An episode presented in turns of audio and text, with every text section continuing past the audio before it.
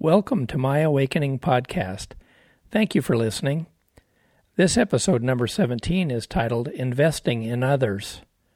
As we continue to provide more topical episodes in our second season, Turner Cagle is my guest, and he will be sharing with us about his childhood and how several important adults invested in him during some really challenging times in his youth. I hope this episode will help each of us to recognize that we have the potential to become game changers in others' lives. Here is episode number 17.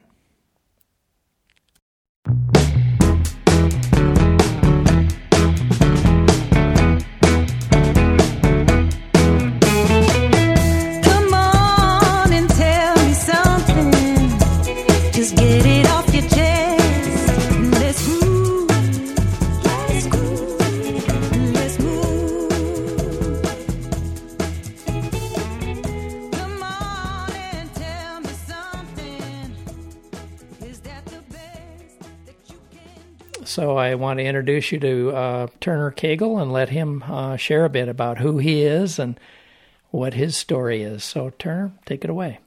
All right. First off, I want to say thank you for having me. I mean, it's an honor, um, and um, I'm excited about doing this. So uh, thank hey, you. Thank you. Um, I'm Turner Cagle. Um, I'm from Tacoma, Washington. I got here when I was about three years old, and so I'm rooted here. I came from Missouri. I can barely remember it, so this is home. Um, I grew up right on the hilltop in Tacoma, um, and that's where I've pretty much been my entire life. Uh, I went to school in Wenatchee for a few years, and then I came right back here, and now I'm working in the community that I grew up in. Um, that sounds a little good, you know, sounds good, but it hasn't. Uh, sorry, it hasn't always been easy. You know, um, I grew up with a single mom. Um, she's always loved me. That's never been a doubt. Um, all of her choices that she's ever made, I know she did it out of love. But uh, given our circumstances, sometimes things just were a little bit rough and a little hard. You know, I, I battled homelessness. Um, um, uh, our family was impacted by drugs, um, and so with that, I was I had to grow up fast. You know, I had to learn to navigate this world and life faster than I needed to. Um, I didn't get to enjoy the childhood that most people did which is okay. You know, um, I know God puts things in front of us um, to to uh, prepare us for this world and and help us get through those things. So it's always a blessing. You know, I, I count it as a blessing, and I'm strong today and healthy today, and um, I thank Him for those those uh, trials and tribulations, and I've learned from them, and and I and I think that's the important part. Um, but uh, in high school, um, those were the hardest times, you know, because that's when you're finding yourselves and and uh, trying to become a man and trying to figure out where your life is going to go. And uh, without the structure and stability that I needed, um, choices were hard to make. Um, taking risk was tough because you didn't have stuff to fall back on. You know, a lot of my friends had both parents, and you know, and uh, when they take a risk, they have their parents to pick them up and keep pushing them. And sometimes the risk that me or my brothers take could be life altering. And so um, sometimes I just stayed in my lane and stayed out of the way. A lot of the time I didn't um, ask for help when I should have. Um, I stayed out of any school office and counselor, and I had this wall up. Um, but then I met a guy named John Grefstead um, in about sixth grade. He was my English teacher, and um, I don't know why. I don't know what it was. I, am a believer, so I, I, feel like it was God putting an angel in my life. But he took a, a, a, he attached himself to me, you know, and he and he guided me. And the first thing that he did was he in, in eighth grade he gave me the uh, an award, and it was uh, language arts, language arts student of the year. And I'm like, wow, what did I do? Um, he explained to me that I put forth the most effort in the class um, he said it doesn't necessarily mean that you were the best at that. You just gave the most effort, and I wanted to honor that. Um, he gave me a Sean Kemp jersey because I was a basketball player at the time, mm-hmm. and I got a little trophy that looked like a um, a sports trophy. Um, not knowing he was planting a seed, and he was he. I still have that trophy, and I still have that jersey and it reminds me that hard work will get you through. Just work hard. Just work hard. Um, even at the things that um, that come in front of you that are hard, you just work hard, and you can get through those things. Um, and I appreciate that from him. Uh, he created a program not just for me, but for my friends. You know, a, a whole group of my friends: um, Anwar Thomas, Marcus Krosky, Hiram Fuller, Jawan Brown, and I can just name a lot, but I'll, I'll, to save time, I won't. Um, he put us in a program that um, helped us with math, English, and science. Um, he created that program at Stadium High School, and he was able to track our progress and um, challenge us to do different things. Um, I was a part of the chess club. Um, there was no one that ever was in my life that would put chess in front of me. And that's something different than just trying to be a rapper or a football player or a basketball player. Um, same thing with the Language Arts Student of the Year award. When he gave me that, that was something different than just most valuable player or you know, and and that was so encouraging to see that someone um, took that type of interest in me. What was the? Uh, would you describe that as more head stuff? Yes, uh, rather than the physicality type of thing. I, head and heart. Okay. Um, yes, because uh, I lo- I love basketball. I mean, I love it. I it, it, to this day I still love it. It, uh, it, manages a lot of stuff that goes on in my life, and uh, I'm a coach now. I coach at Tacoma Community College, and um, I love it, and so I put the most into that. And when you love something, that's what you do. And so when I got an award for school, I started to learn to love it. And once you learn to love it, you want to put more into it. And so that's the seed that he was planting. That was the seed that he was planting. Um, and so with that, I uh, I did well. I did well in school. I did okay in school. I was never in trouble. Never got suspended. I never, you know, I just did well in school. I took a liking to it, and uh, I ended up going to Wenatchee Valley Community College on a basketball scholarship, and I played basketball there. Um, but before I get to that, um, the leadership skills that I learned from John Grefstead as well, because I, I just looked at him and I just stared at him. I just, why? And I just, I learned from him that there are things bigger than yourself. Um, and he always thought outside of himself. And so, as a young man, um, growing up too fast and having a little brother, I had to do the same thing for my brother. And so, it was bigger. My choices and my decisions were always bigger than just me because I had a little brother to take after.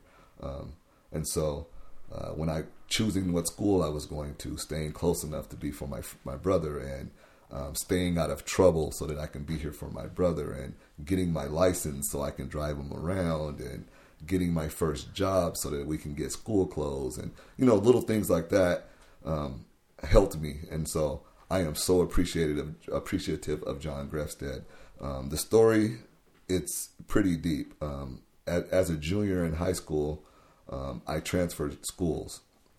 And for anyone that knows, uh, if you play basketball or football or sports, you can't just transfer. You uh, you'll have to sit out a year, and so unless you have a hardship, um, I definitely had a hardship, but sometimes you have to prove that hardship. And so um, John Grefstead, I was homeless at the time, and John Grefstead took me and my little brother in, and he lived in uh, Federal Way. Um, at Stadium, um, there were some things going on there that um, wasn't always supportive towards uh, a, a man, young man like myself and my brother growing. Um, and so he I, he works at Stadium High School, and he recognized that, and so he was it a more difficult racial environment then. Absolutely, um, I want to say yes, yes, absolutely. Um, okay, uh, the support for an African American student is a lot different for a white student, and uh, not to sound nasty or anything, but it, it's just a, a, a, hard reality that we have to accept. Um, I didn't. I don't know who the counselor was there. I don't. They don't know who I was, um, and I didn't know. I didn't realize that was a bad thing until I transferred. So I ended up in Federal Way. Um, he had an apartment out there in Federal Way, and I went to Decatur High School, um, which was a similar, similar dynamic as Stadium, um, a little bit more diverse, but it was similar. It was similar, and uh, and then here's where the system comes in um, and all these rules and things that sometimes oppress us and so uh, he wasn't my guardian and I was living with. And There, were, so- there was no legal arrangement. there's no legal arrangement. Yeah. And because I was living with him and he wasn't my legal guardian, I couldn't play sports at Decatur High School, which um, I needed. He knew I needed that. I needed that to get uh, out of the situations that I was. I was very talented in basketball. And so that was a tool that uh, God blessed me with that I can use to um, get somewhere. And uh, so it was we had to make a tough decision and so I had to go back to Tacoma where I had to face homelessness again and all those things and so uh in order to play the sport that I love and so So you shifted back to Tacoma back to- specifically to, be able to re-engage with sports. absolutely cuz I couldn't I was a senior and so Oh, okay. if I set out that year it's over so I couldn't afford to sit out that year so I had to come back my little brother he was only a freshman at the time, and so he could have, you know, easily sat out a year and then keep continue to play. But we were together and we stayed together, and so he came back with me. Um, what happened was um, when I got back to stadium, that uh, stadium was full. We tried to re-enroll back into stadium, and stadium was full. The enrollment was full, so I was not allowed to get back into the home school. With that said, I was left with three options. Um, I can go to Lincoln, Mount Tahoma, or Foss, and so Lincoln was the closest to my where I was staying, so I chose Lincoln. Well, um, the politics of that is um, I'm not back at the school I was originally at, so it's still counted as a heart. I mean, as a transfer, and so I couldn't play at Lincoln either. And so now that's traumatizing for a young 17 year old that loves that sport, and now it's gone. Um, I, I met Tim Kelly. Tim Kelly was the high school basketball coach at Lincoln High School. Um, the first day I go ahead. Remind us again why why was it Lincoln was the choice, It was the closest to my house where I was.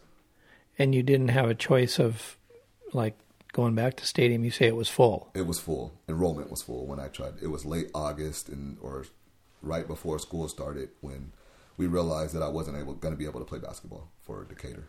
Okay. So it was.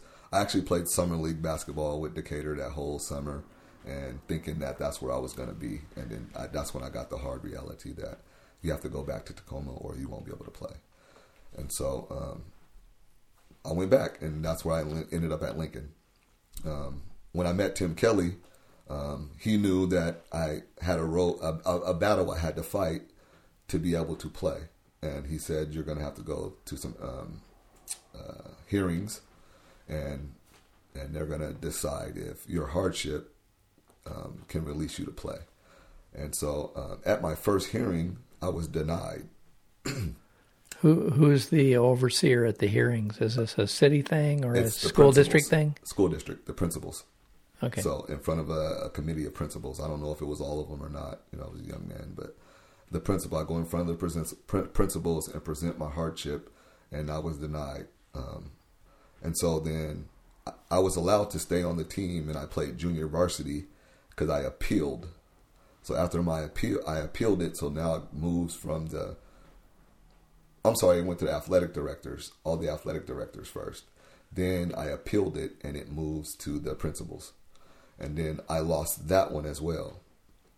Uh, I'm losing these because not re- well, I knew it, but not knowing it.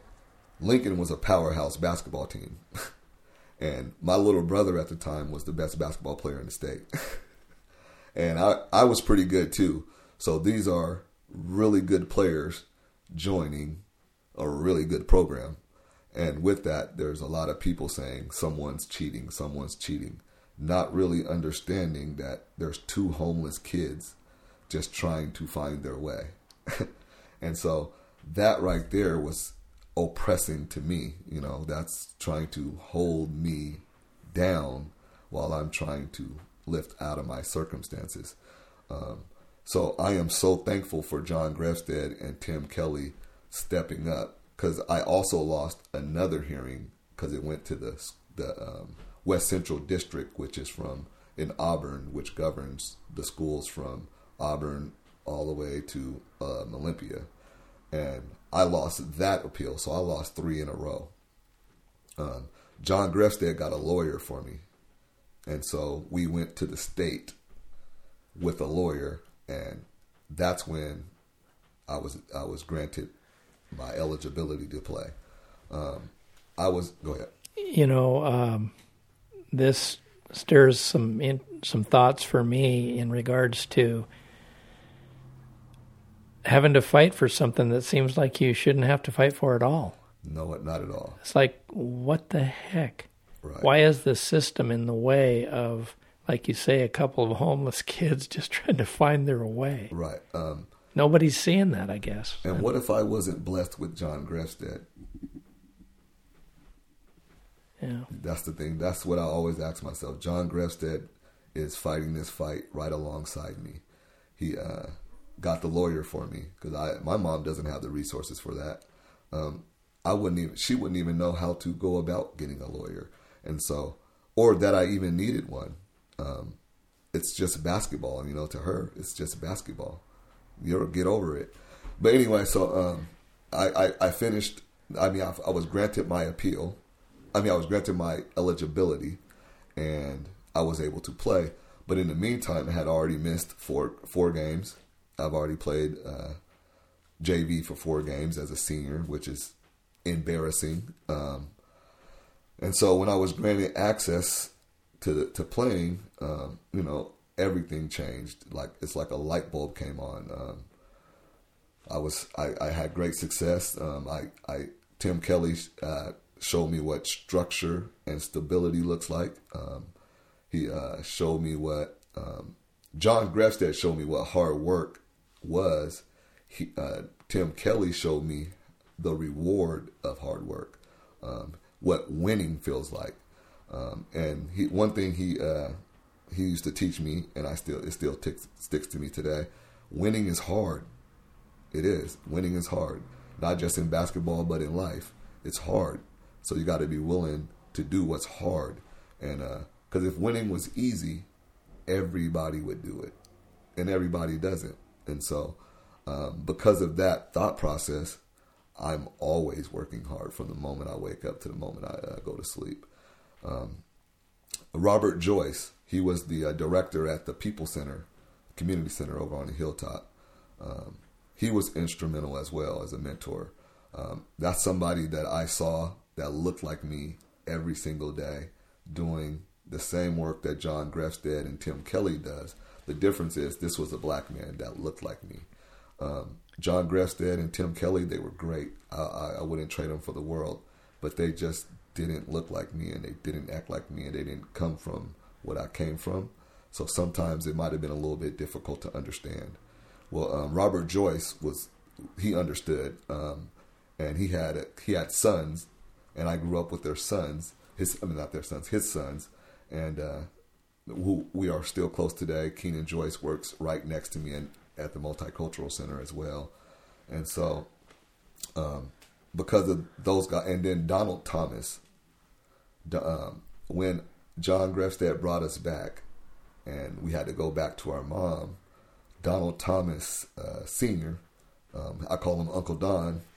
He took me in too as well. Uh, my best friend Anwar Thomas um, finally had enough. Like Turner, there's no reason for you to have to keep living like this. You know, my mom was in, in and out of jail. Um, I don't really like to talk about that part because my, I love my mom and her choices and stuff. So Yeah. she was it, she wasn't always there for whatever reason, and so um, my my best friend got tired of that, and so he went to his dad and said, um, "Can Turner live with me?" He had a bunk bed in his room already, and so uh, my junior year when I moved back, that summer when I moved back uh, before senior year, I moved in with Anwar, but it was hard for me because I left my brother. He was still at home because there wasn't enough room, and so um, I, that's when I got my license and my car and was able to pick him up and make sure we stayed connected that way.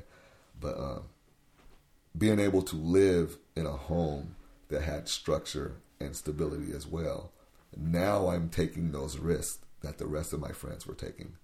Um, risks like um, getting a job, that's a big risk. Um, managing time and all that stuff. Uh, I, I started doing those things. I started reaching out and applying for scholarships and just the wall just came. Life just got a little bit more easy because I knew where I was going to sleep. And I knew what I was going to eat, and it was it, it, was just amazing having those guys. So um, mentorship. you're a senior in high school. I'm a senior in high school. And uh, describe to us again how this Mr. Kelly came into your life. He was the coach at Lincoln.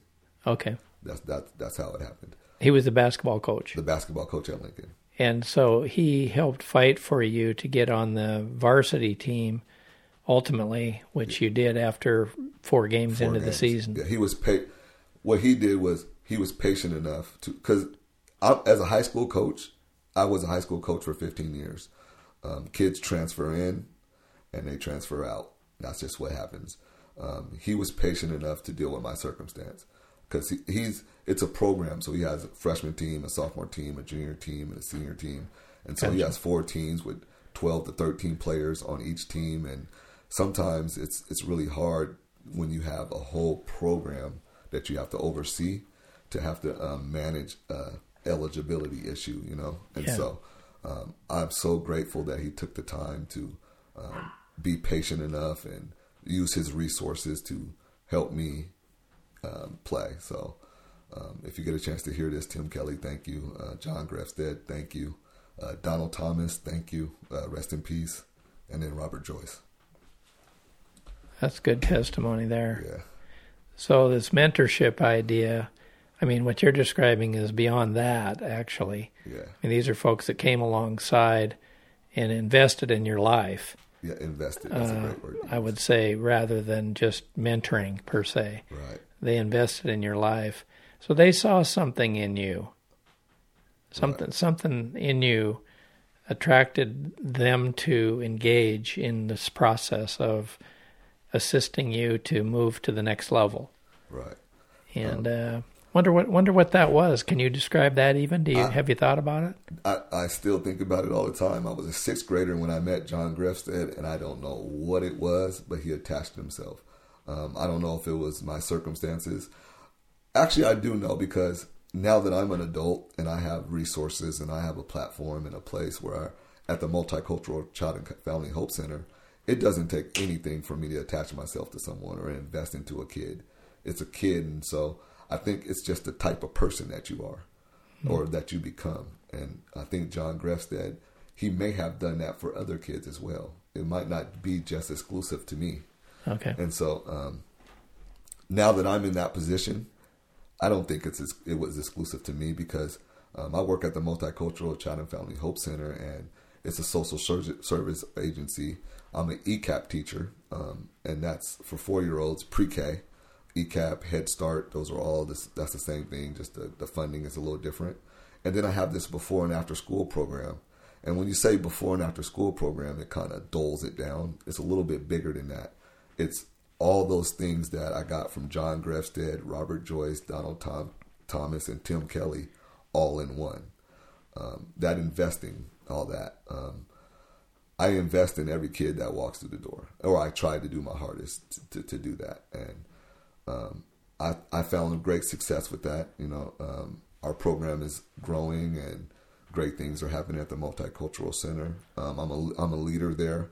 Um, the teachers that work there um, they are following the lead as well, and um, I have a great director, Gail Neal. I've learned a lot about from her. I've worked there 20 years, so I, I, better put her on that list of, of people that meant, that's mentored me and and helped me grow into the adult that I am. Well, I'd like to insert here that our meeting was fortuitous in a sense because Reed and I were doing a site visit at the Multicultural Center um, looking at what they do as an agency. And of course, we met uh, Gail and uh, some of the other staff there. And then when we went to your particular facility, we met you. And then in having conversation with you, I recognized uh, that you were a friend of Josh Krosky's. Right. And I thought, this is a really small world here. And mm-hmm. so you and I then made further connection. And uh, so Reed and I were both very impressed with the culture that we felt, literally felt at uh, at your agency, and it was more than just another nonprofit to us in a sense. I mean, we really felt a, an interesting, uh, powerful um, sense of culture of all of the staff that we met, yourself included, obviously, uh, has this sense of purpose of helping the kids that are coming through that uh, center. And uh, we sensed it across the street with the youngest kids that were in, um, you know, nur- in the nursery school or uh, preschool, and then on your side, uh, definitely, just there's just this culture there that was really um, hard to miss. Right. Um, we talked about this before in our, our last meeting. Um, you say the word culture, and that's the way we act and the way we, you know we respond and, and things. But we talk about climate at the um, multicultural center, and that's the way people feel, and that's the way the children feel when they're there. So you saw our cli- our culture, but you felt the climate, and it made you feel good. And so uh, we remind our kids about that. We remind our families, and we remind everyone that it's bigger than just culture. It's the climate, how you make Yeah. people feel within your culture.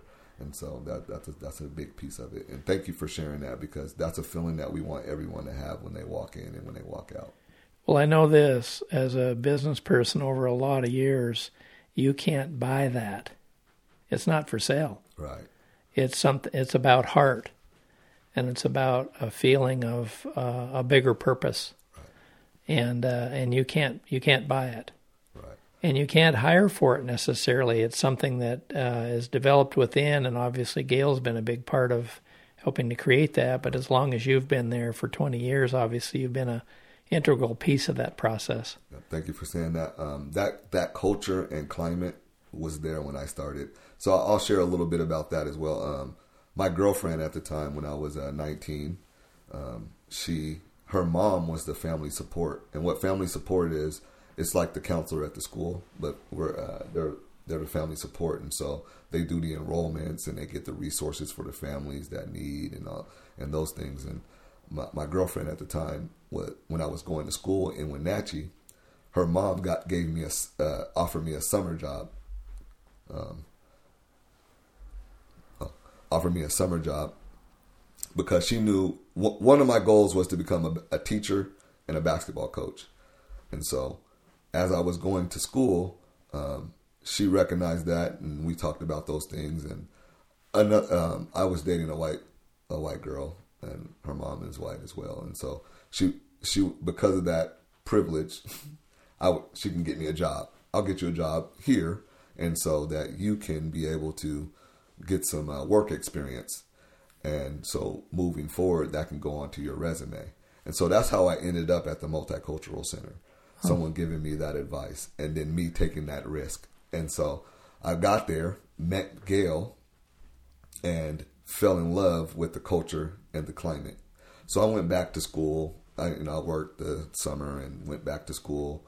Um, uh, I was a player coach at the time too, which is pretty cool. I got I got my uh, college coach offered me a job as a his assistant while I finished up my little AA, you know, because I was there for a while.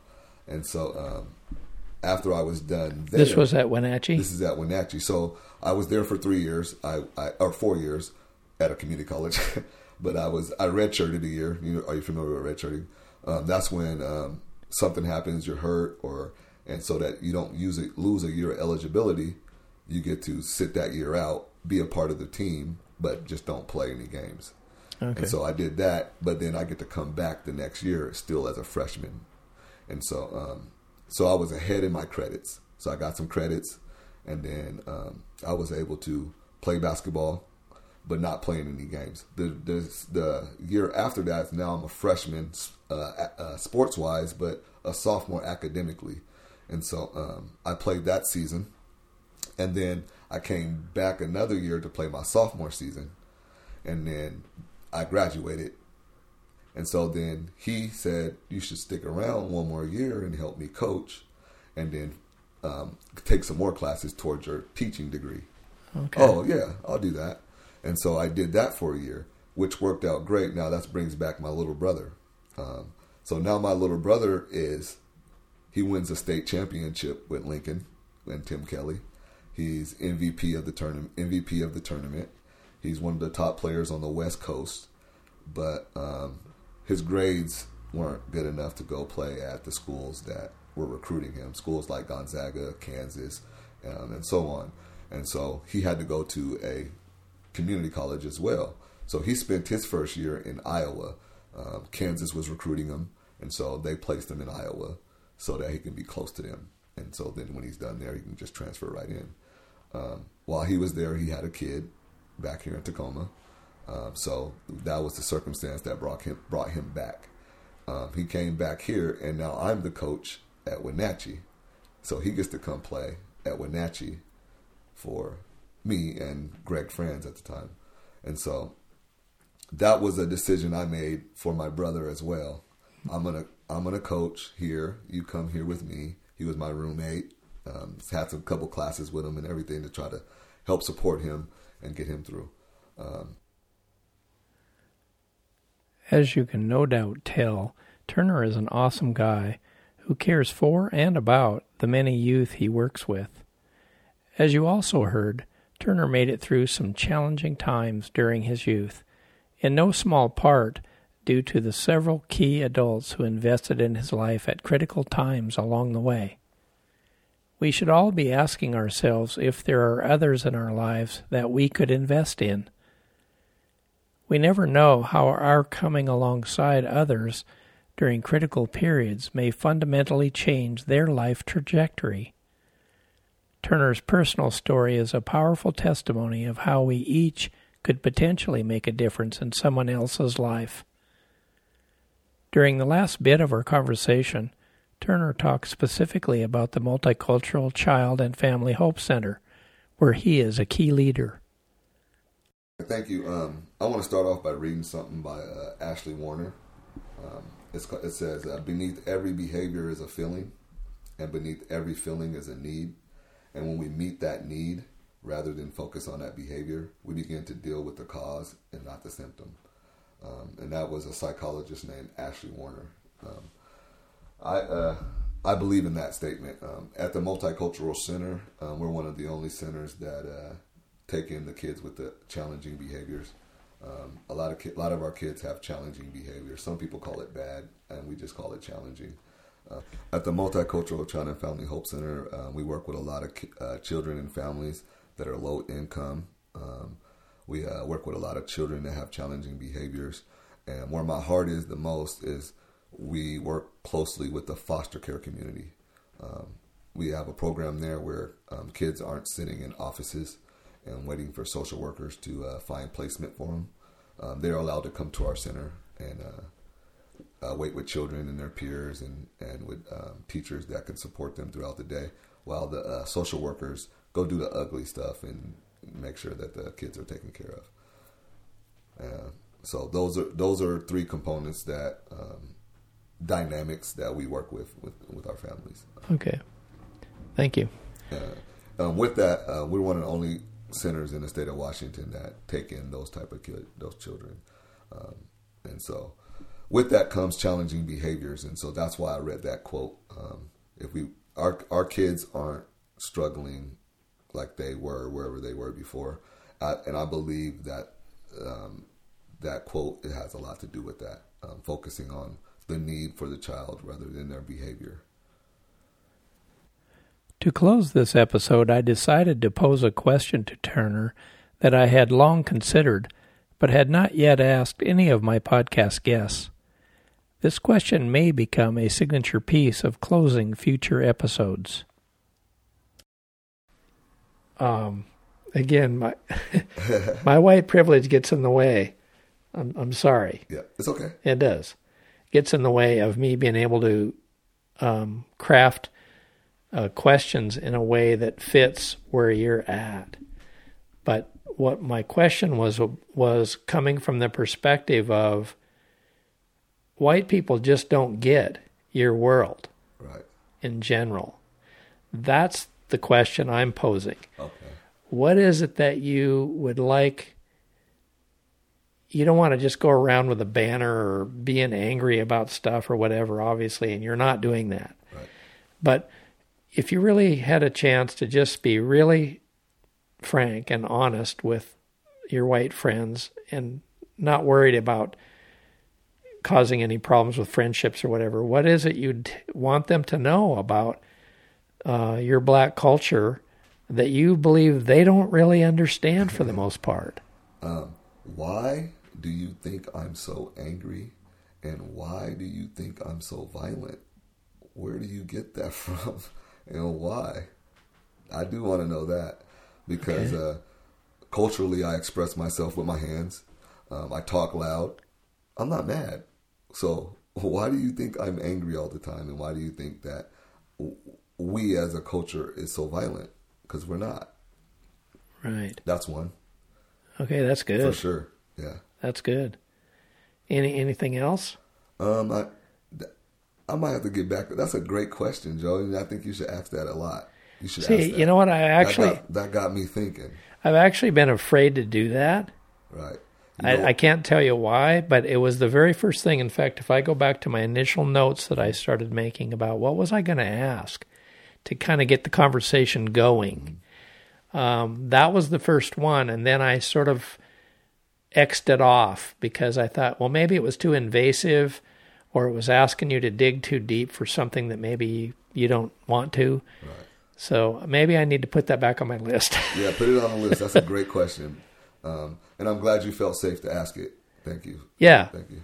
Well, I appreciate the the answer you did give. That's a good start. Right.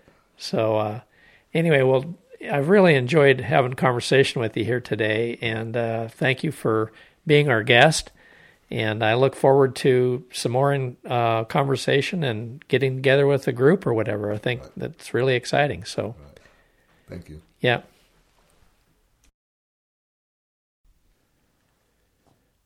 I hope Turner's story was meaningful and provided you some understanding of the difference we could all make by investing in others.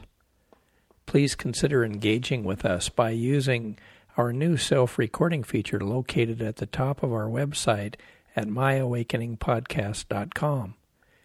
If you would like to comment, ask questions of our guests, or suggest new episode ideas, simply tap the red Start Recording button and record up to five minutes of your own voice. I would love to hear from you and may use your voice in a future episode. Please subscribe and share this episode with others you know who would be interested in our content.